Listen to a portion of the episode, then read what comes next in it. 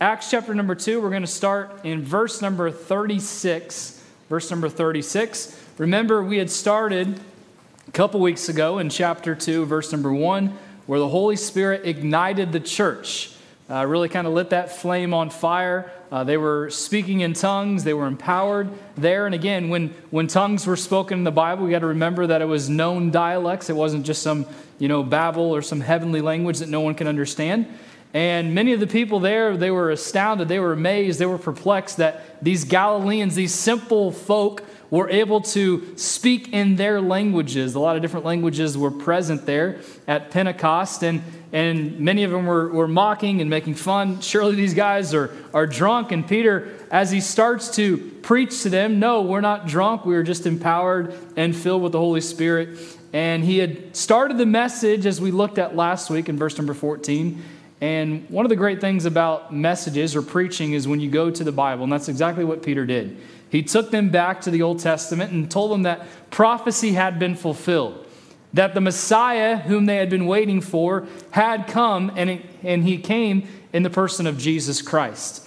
And the point he made was that Jesus is alive, he is God's Son. In verse number 36, we continue the narrative this morning where it says, Therefore, let all the house of Israel know assuredly that God hath made that same Jesus, the Jesus that you know, the Jesus that you have seen, that you have witnessed some of his miracles. And honestly, we don't know how many were there at Pentecost. We know at least 3,000 were saved, but thousands were there.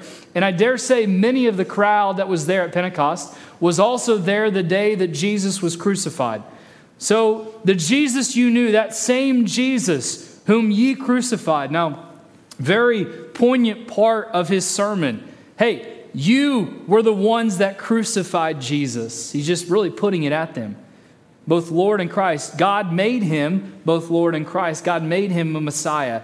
And then we get to verse number 37, which is kind of the invitation or the decision time for this crowd. Now, when they heard this, look what it says. They, they were pricked in their heart. What that mean, means is that they were convicted. Anyone ever been under conviction? Anyone ever at all been under conviction?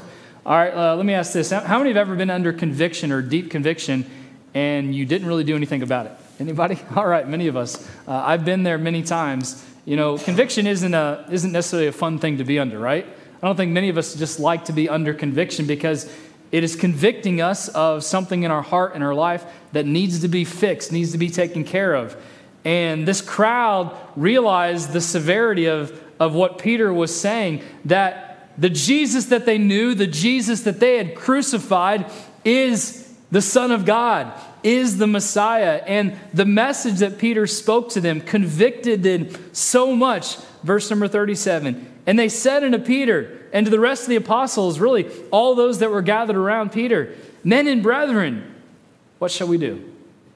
What are we going to do? Peter, I need an answer. I, I, don't know what to do. Again, the message that Peter had given them was so convicting that they wanted to do something about it.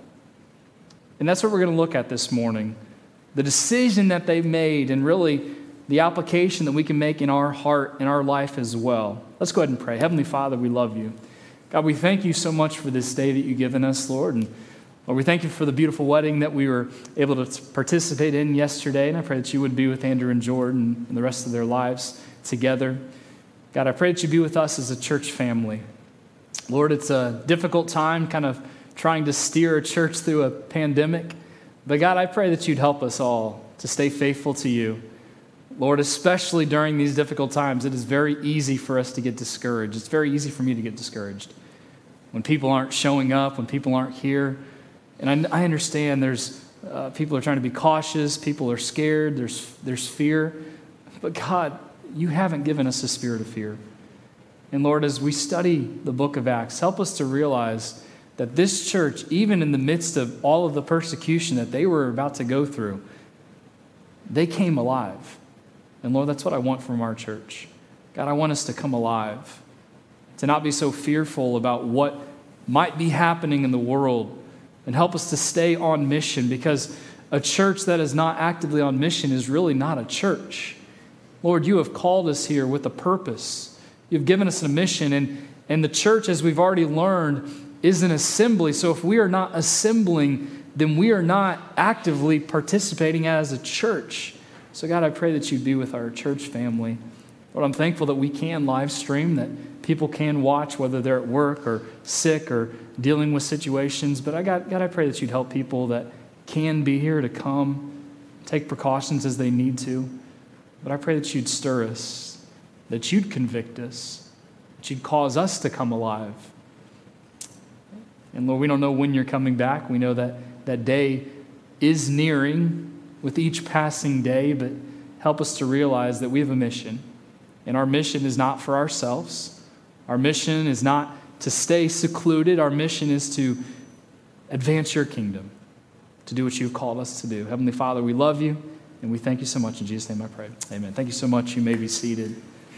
Let me ask you a question as we start this morning. We'll throw this up there. This question How do you make decisions? I'm just asking, just in general. How do you make decisions?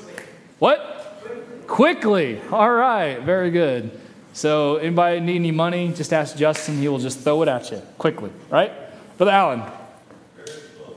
Very slowly. So, we got the separate answers there. Justin is quick, Brother Allen is slow. How else? How do you make decisions? Not all at once. Yes, Stephanie. Pro con list. list. Very good. I think my wife does that too. So. Yes, who else? Who else? Yes, Marcus. Pray. Pray? Very good. We got one spiritual person. Amen. Very good. All right. He's a suck up to the uh, pastor. That's what. No. he's that. You know. He's that kid in, in school, like you know, give him the teacher. No, I'm just kidding. I'm just kidding. I'm just kidding. Michael. The magic eight ball. What should I do today? Okay, I will wear my hair this way. Okay, no, I'm just kidding. I'm just kidding. Logan. Eeny, meeny, miny, mo. I like it. Is that, is that about right? Does it work? For the most part, no. Mom, says no. Logan, 50% of the time. That's, that's good, 50% of the time. Man, dying here. What else? How do we make decisions today? Anybody else? What? What? Emily? Coin toss. All right, awesome. So you always got to have a coin in your purse or whatever. Okay. Mike? Based off facts and information. Based off facts and information. Tasha, why are you rolling your eyes? Everything has to be based on facts and information. What's wrong with that? She's like, oh, that house looks nice. It's condemned. I don't care. It looks nice. Mike's like, here's the facts, here's the information. We're not going to get this house. Tasha's like, ah, it doesn't matter, right? No. Oh, okay, okay. I know. Sometimes it's good. It is, sometimes. Sometimes it's not. All right. My office will be open for like two minutes after this. I don't have much time today. All right, how else? How do we make decisions? Anybody? Anybody else? You ask your wife? it's like I told you know uh, Andrew yesterday. You know, first you don't succeed, just try doing it the way Jordan tells you. Everything will be fine. Right. Venetia? Yeah, yeah, exactly, exactly. What else? Anybody else? One or two more. How do we make decisions? David, you got anything? Mike took mine. I was going to say carefully and logically. And he said basically the same thing. Okay, Carmen, is that, is that you? Bridge. No, that's him. And very, very. Very, very long, drawn out. I, am extremely careful so I don't jump in the Takes forever. Takes forever. I could tell you love it. if you want a better answer, you should ask your pastor. Okay, yeah, yeah, yeah. Appreciate that. Um, all of us obviously have different ways that we make decisions. Uh, we have different thought process that goes into it. There's a researcher at Columbia University that found that you make upwards to 1.7 million decisions uh, over the course of a 70 year period. That's, that's a lot of decisions. Uh, John Maxwell once said, Life is a matter of choices or decisions, and every choice you make makes you. You know, our decisions are important. You know, sometimes we make decisions that really seemingly aren't that important, but decisions are important. And really, what I'm asking today is the question because what they're coming to in this sermon is a decision time. We have heard the message, we have heard what Peter has preached. Now it's up to us to make a decision. Just like every time I get up here and share God's word, whether it be on a Sunday or a Wednesday, it comes to the point in the message where it is decision time, where we must make a decision. And I understand you must sometimes be logical and drawn out, but when it comes to God's word, when it comes to conviction, we don't need to push off things. We don't need to get so factual and logical about things that we don't act in the way that God wants us to act. But I've seen that many times in my life. Well, you know, I've done what Stephanie's done, have a pro con list in, in some ways, to where oh, I got to have a pro con list, God. I'm not really sure if this is what you want me to do. When God is clearly moving in a direction, I'm just not sure. We must be faithful to God. We must do what God has called us to do. But I want you to understand the significance, significance, whatever that word is, significance of what is going on here at Pentecost. Thousands upon thousands were gathered here at Jerusalem together to witness this outpouring of the Spirit and really the dawning of the church age. And I dare say, this is important, that some 50 days prior, many of these people in the crowd probably witnessed the crucifixion of Jesus Christ. Now, think about that. Many people had witnessed the crucifixion of Jesus Christ, and many, I would dare say, were even those that had shouted, Crucify him! Crucify him! And now here they are, seven weeks later, and Peter, one of the disciples, gets up and preaches to them that, hey, that same Jesus that you crucified is alive. He is God's Son, He is Messiah. And what he had preached, and he preached more than just that, but what he preached was so powerful and so convicting because the Holy Spirit was just drawing out his presence on the crowd that day. That the people, as it says in verse number 37, their hearts were pricked. They, they were so convicted. So convicted. I mean, it hit them deep. Wow. He's Messiah, He's Lord, Jesus is alive. Also, you killed him. And Peter has aggressively, basically, told the men of Israel, men of Judea, listen to my words. This is who Jesus is. This is what you have done to him. But Christ has opened up a door of possibility. But then, verse number 37 at the end, the crowd basically collectively, and I'm sure it's probably starting one by one, like, hey, what are we going to do? What are we going to do? What are we going to do? And then they're crying out to Peter, hey, what shall we do? And he gives them an answer, and it's a simple answer. Verse number 38 Then Peter said unto them, Repent and be baptized, every one of you, in the name of Jesus Christ for the remission of sins, and ye shall receive the gift of the Holy Ghost. So he gives them the clear steps of what they must do. First and foremost is repent. Repent of your sins. Come to Jesus and allow Jesus to save you. Real, look, understand this. Most of us that are in this room understand this that salvation is a simple thing, is it not? It's a simple thing that we must do. There's not a lot of steps involved in it. Now, I want to go just a little deep in doctrine this morning in a couple of these verses. I don't want to go so deep. That's not what I'm trying to do in this series. But there's a lot of people that take a lot of verses out of context. You know, honestly, there's been times in my life where I have heard something preached, I've read something, and I believe that, but then as I studied it myself, I realized it was out of context. And there's a lot of people that have led people astray from different passages, and this is one passage that people have been led astray. Because on the surface, stay with me here, on the surface in verse number 38 and verse 40, it almost gives the connotation of it saying something that it's not actually saying. Now, we have to understand that when the New Testament was written, it was written in Koine Greek. And it's been translated into countless languages. The language we have in front of us is the English translation of God's Word. So, I'm saying this, and I'm going to make my point in just a minute, but there are some times within a translation that words do not translate the way that they should. In verse number 38, it almost gives the idea that some people get led astray. I'm, I'm saying this because I want you to understand this. Some people get led astray because it's almost an idea of baptismal regeneration. Basically, that baptism is what saves you. But I'm here to say that baptism does not save you. Baptism does not save you. And I'm not trying to be controversial here, but baptism is not essential for salvation. It's not essential for salvation. If it was essential for salvation, then the thief that died on the cross with Jesus, that basically asked Jesus to save him, couldn't go to heaven, could he?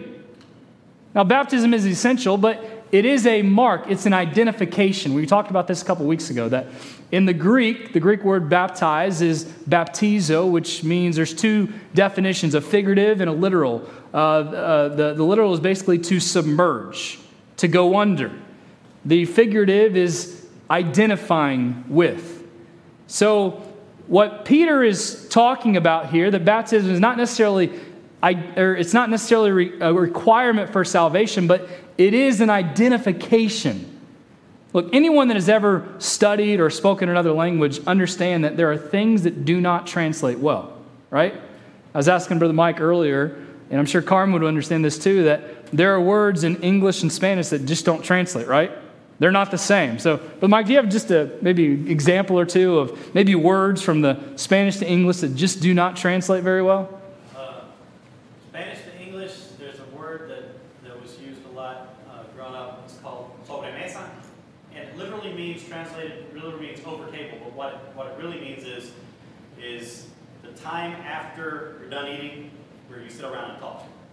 There's not an English word for that. In Spanish, there's just one word. It's sobremesa. Okay. Uh, All say that together. I was giving on. That's exactly what he said. Right, Stephen? yeah.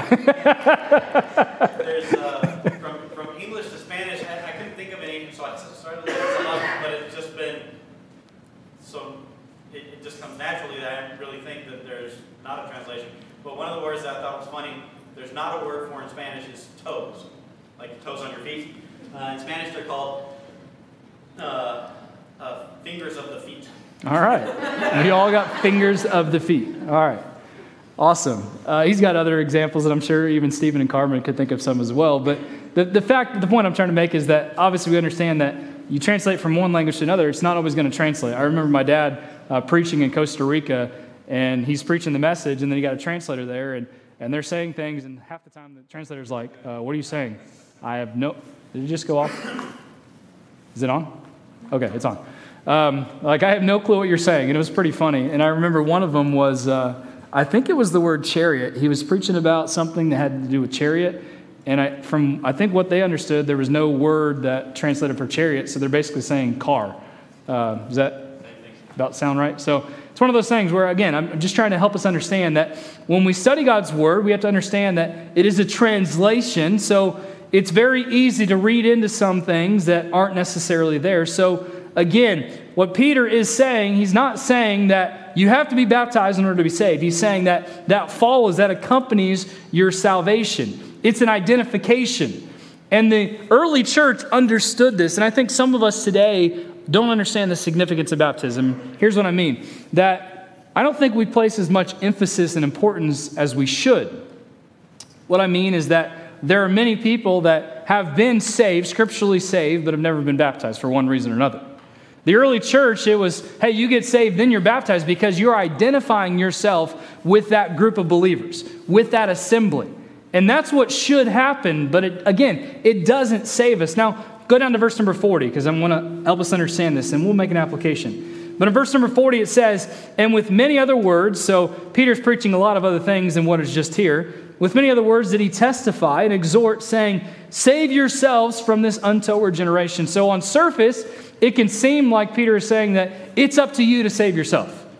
But it's not, is it, Brother Allen? No. A better way to, I guess, translate this verse would be to, to, to say it to be saved, is what he's saying. You have to be saved, and the only way you can be saved is through Jesus Christ, the Jesus that I just mentioned. Now, Christianity, what sets Christianity apart from all the religions is really a couple words do versus done. Yep. You see, Christianity is not something that we must do in order to inherit eternal life. It's not something we must do to necessarily get saved. Salvation has already been done for us by the finished work of Jesus Christ on the cross. Now, in the Greek, there's three voices to verbs. There are two that are passive and one that is active. Active voice uh, describes something that I or you are doing, basically like this, like I hit the ball, or I painted my house, I, I built something. A passive voice describes something or an action that is done to me or for me. So Peter isn't saying that you have to save yourselves, but he's saying that You must be saved. And this verse is literally telling them that they can't save themselves from their own fate. You cannot earn it. Again, many religions equate your saving to something you have to do, but Christianity says there is nothing you can do to save yourselves because it has already been done by Jesus Christ. And salvation is a gift. The Bible says in uh, Ephesians 2 8 9, For by grace are you saved through faith, and that not of yourselves. It is the gift of God, not of works, lest any man should boast. It would be like someone doing something for you, and all you have to do is receive that gift. That's it. You know, I think, Lord willing, this week, uh, Justin's going to start working on a deck, right? For us at our house. So imagine he works on this deck and, and puts it together, and we have a beautiful deck. And I get back, we're actually going on vacation this afternoon. We're leaving, uh, so I got to jet out literally shortly after I, I preached this morning. But imagine I get back at the end of the week, and, and I, look at that, and he done, he's done an amazing job, and I'm like, yeah, I don't really like it. I'm not going to use it. I'm sure he'd be really happy. You just look at that face. He'd be really happy. But I'm like, you know what? I'm not going to use it. And I never actually use it. I never go out there. I never step foot on it. My family doesn't use it. He's like, I built this for you. I did this, you know, trying to help you out. I love you guys and, and trying to help you. And here it is. I know it's kind of a poor illustration, but in the same sense, that's salvation. Jesus has already done the work. All we have to do is receive it. All we have to do is accept, excuse me, the gift that he has given us. And it would be foolish for me to not accept such a great gift that was built for me, that was done for me. Same is true with salvation. And that's what Peter is trying to get across. Titus 3 5 says, Not of works of righteousness which we have done, but according to his mercy, he saved us. Jesus saved us by the washing of regeneration and renewing of the Holy Ghost. In verse 38, where he says, Repent, in the Greek, it is the word metano, which literally means a change of mind. So if you have notes, and we got this first thing up here, I want you to understand this. Repentance is a change of mind that leads to a change in action. Repentance is a change in mind that leads to a change in action. Repentance and faith are really two sides of the same coin. Faith is trusting in the Lord, repentance is turning from sin. It's not a two step process. Stay with me. Listen, it's not cleaning up your life before you come to God because you can't clean up your life before you come to God.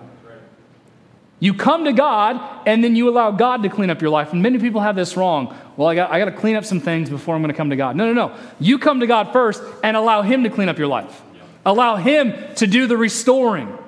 That's what it's all about. So, repentance is a changing of mind, a, a turning from your sin. It's kind of, as some people describe, a, a turning away from. So, a 180 you're going this way, and nope, I'm going this way now. It's a change of mind that leads to a change in action. Really, a simple explanation is turn to God from your sin, don't turn to God, or don't turn from your sin to God. And it was the Spirit who pierced Peter's hearers to the heart, so that in despair they cried out, What shall we do? Repent. Really, it's that easy. I think sometimes we make salvation more difficult but it's not. Understand that you are a sinner, that Jesus Christ died for your sins. And if you want to receive that gift of salvation, then repent of your sins and be saved. Believe on Jesus Christ. Ask Him to forgive you of your sins. And since the goal of repentance is to reduce or remove the consequences of sin, Peter was calling the Jews who had witnessed the crucifixion and many who were part of the crowd cheering to publicly renounce their actions and identify with Christ. Verse number 39 For the promise is unto you and to your children, and to all that are afar off, even as many as the Lord our God shall call. So Peter told them, This promise is for you. It's for your children. It's for all those who are afar off. Those far off refer to the Gentiles that Paul would preach to in Ephesians chapter 2. Look, look quickly there. Ephesians chapter 2. We've already hit on this in our Ephesians series. But Ephesians chapter 2, Paul references this. Verse number 12 that at the time you were without Christ, being aliens from the commonwealth of Israel, then strangers and of covenants of no promise, and excuse me, having no hope without God in the world. But now in Christ Jesus, ye who were sometimes far off are made nigh by the blood of Christ. For he is our peace, who hath made both one and hath broken down the middle wall of partition between us, having abolished in his flesh the enmity, even the law of commandments contained in the ordinances, for to make in himself of twain a new man, so making peace. So he's basically saying the same thing here that you were one time afar off, and Peter is referencing in verse number 39 that salvation, this promise of salvation, this gift of the Holy Spirit, is for all, not just for you that are present on this day at Pentecost, but for all. And all of us that are here today should be thankful for that. That salvation wasn't just for those 3,000. Salvation has been made nigh or drawn nigh to us that are afar off. Thousands of years have passed, and I'm thankful that salvation is still for me today and still for others today. The promise is for us today. You see, our sin is what put Jesus on the cross, just like it was their sin that put Jesus on the cross. And with Peter's exhortation to be saved, this crowd that was so convicted did something about it. Verse number 41 Then they that gladly received his word, and, and the thing we have to understand is in, in every sermon, in every service, there are people that gladly receive the word that listen to what is being preached, that listen to what is being spoken, gladly receive it and do something about it. And then there are some that, eh, I don't really care. You know, I'm here, I'm checking it off, I'm, eh, whatever. But there that day, they gladly received his word and were baptized in the same day, were added to them about 3,000 souls. 3,000 people got saved on the day of Pentecost. What amazing. What an amazing thing to witness. I was talking a little bit about that with Nate this morning because he was asking me what I was preaching, so I was trying to explain the story. And man, 3,000 people got saved. 3,000? That's a lot. I'm like, yeah, it is. But what an awesome event to be a part of.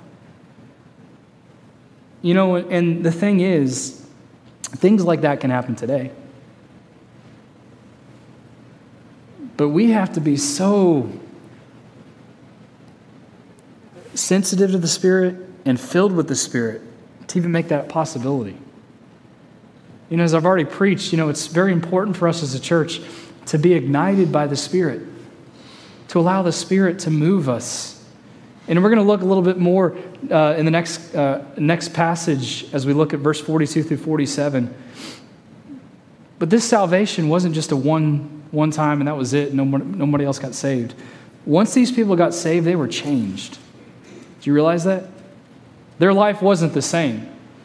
And the Bible tells us, and I'm getting a little ahead of myself, but the Bible tells us that really daily we're added to the church. That's what we need today. We need people actively on mission for God that daily people are being saved. But we have to do something. It's not enough just to hear the message, it's not enough to just be convicted. We must move beyond the conviction. And it leads back to that question back in 37, verse 37, where the crowd said, Hey, what shall we do?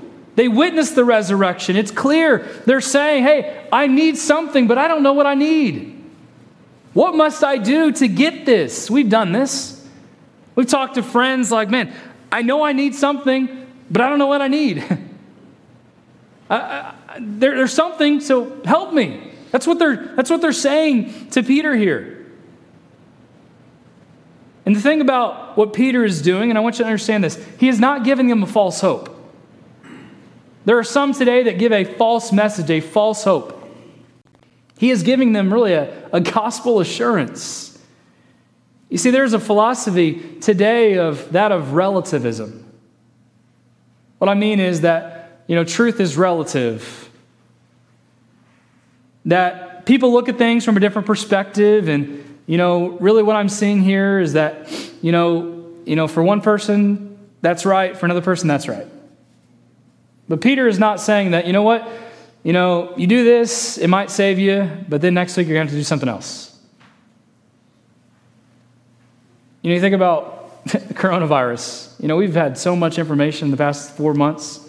People don't know what to believe right and, and I'm not trying to discount it, but really a lot of the truth that we've been receiving is kind of a relative truth, which means it's, it seems like it's always changing.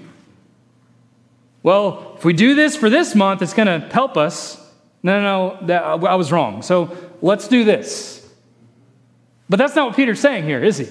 Hey, you know, if, if you want to correct what, what is wrong in your life because they were so convicted, then hey, why don't you try this? I don't know if it's going to work, but just try this. Is that what he's saying?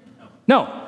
He is giving them not just a relative hope, and, get this down Peter doesn't offer a crowd a relative hope, he gives them gospel assurance. And one of the saddest things about relativism of our day is that it undermines God's forgiveness. I want you to listen to what another preacher said about relativism. He said, Relativism constantly minimizes or denies the absoluteness of God.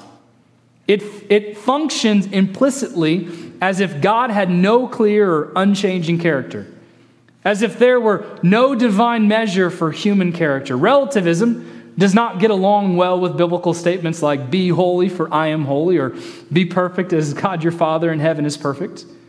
So, relativism today minimizes the absoluteness of God and his will. But relativism maximizes the absoluteness of self. Listen to this. He says, it says that the way to healing and wholeness is to stop measuring yourself by external standards or expectations, even God's. Instead, without reference to God and His Word, just be yourself. Be you. Make yourself the measure of what is good and acceptable. Give yourself an unconditional positive self regard. The only role that God has to play in this relativism is to be the divine endorsement of your own self affirmation. So then God functions as a kind of booster for the absoluteness of self. If he presents himself as one with standards or commandments, then he's part of the problem, not the solution. But fortunately, Peter doesn't do this. He doesn't give them a relative hope that might change, he gives them an absolute assurance.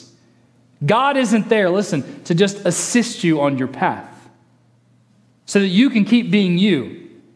Peter's instructing the crowd that being themselves is what is leading to destruction.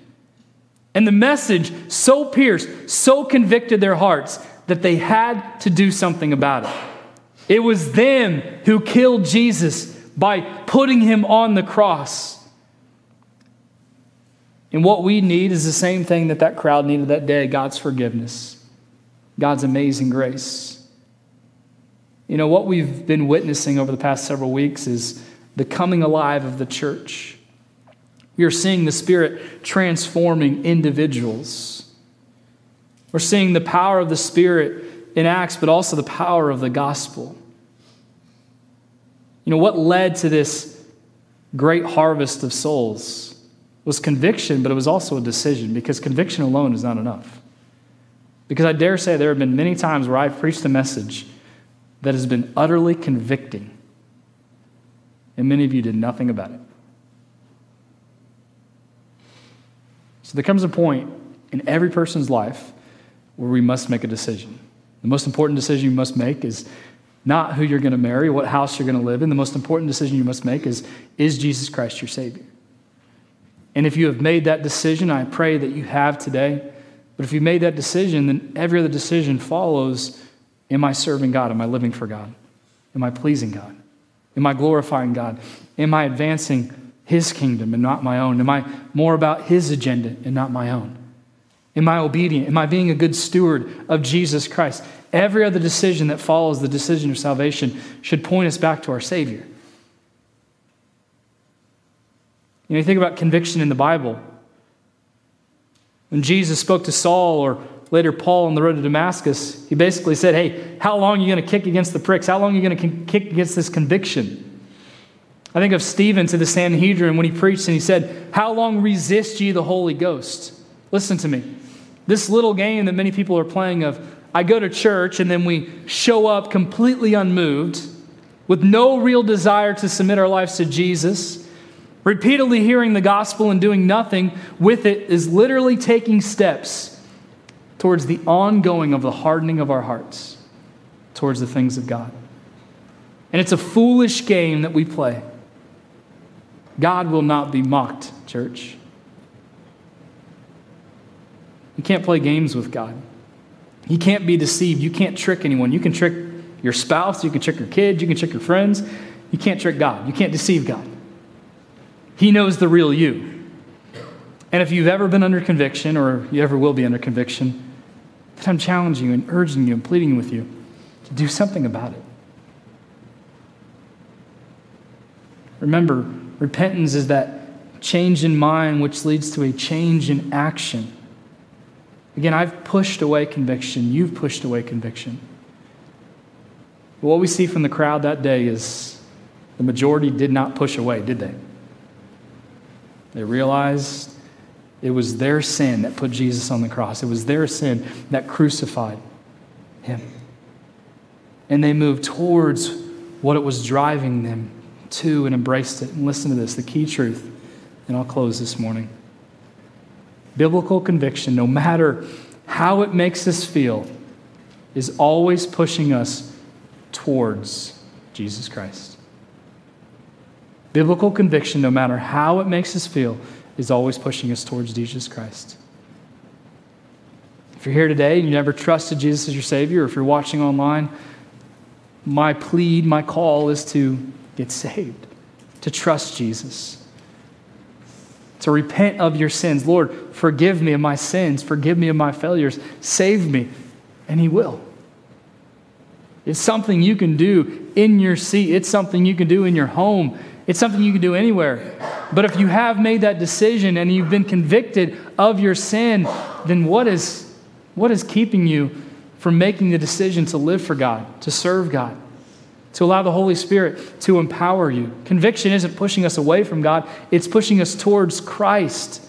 And the goal of the Christian life is to be made into the image of the Son, right? To be made more like Jesus Christ. So I'm urging you as a church to allow the conviction of the Holy Spirit. When we hear a message, whether Sunday morning or Wednesday night or through our devotions, to push us closer to Him. It's decision time. It's time we come alive. It's time that we allow the Spirit to truly empower us and ignite us. And as we'll see in a couple weeks, we'll see marks of true, authentic biblical Christians and true, authentic churches.